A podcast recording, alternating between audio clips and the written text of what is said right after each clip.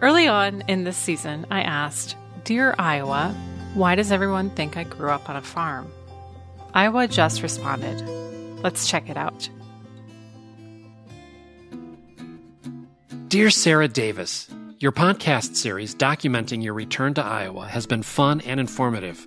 I've enjoyed getting to know some of the fascinating folks who are caring for the land and bringing people together.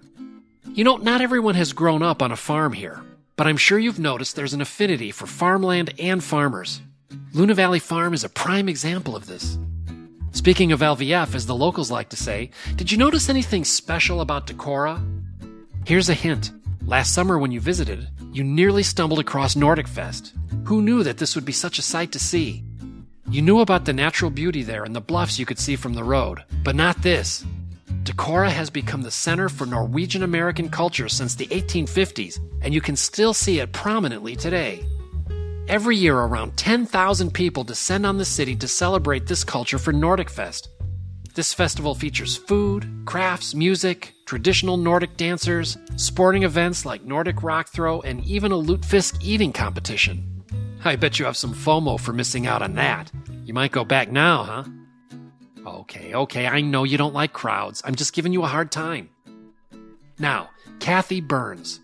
You were sure she grew up on a farm, but no, she hadn't. That said, Kathy does have an affinity for the land. This is something I don't think people get right about Iowans, and farming. When you read the news, you might notice a tendency towards overusing the land. I'm referring to the two-crop system, which is problematic for many reasons, given the lack of diversity of crops. But what you didn't realize is that there's a growing movement among farmers to reclaim the land and embrace diverse natural ecosystems. In fact, there's a nonprofit that Maren and Anna belong to called Practical Farmers of Iowa. As they say on their website, Practical Farmers of Iowa is an inclusive organization representing more than 6,000 members in diversity of farmers. Their members have conventional and organic systems, employ diverse management practices, run operations of all sizes, and come from a range of backgrounds. These farmers come together, however, because they believe in nature as the model for agriculture, and they are committed to moving their operations towards sustainability. So many Iowans are seeing farming and sustainability as a way to grow community, diversity, and business opportunities as well. It's an exciting time to be here. People can provide for themselves and others, make a living, and still care about the land. I'm glad you've been able to uncover that in this series, and I hope you'll keep sharing with us what you discover.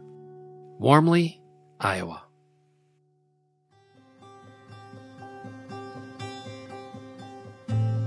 Thank you, Brian R. Johnson, for providing the voice of Iowa.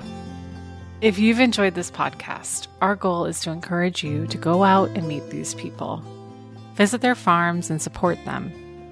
Check out their websites and share what they're up to on your social accounts.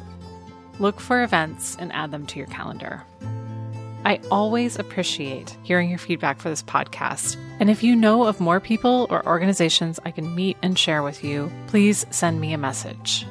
You can contact me directly at warmlyowa@gmail.com. I'm Sarah Davis, and this is the Warmly Iowa podcast. Ted Craig edits and produces this podcast. Warmly Iowa also has a regular newsletter that features more activities and the people behind them from the Iowa community, as well as bonus content from the podcast. You can find it on Substack. Just search for Warmly Iowa.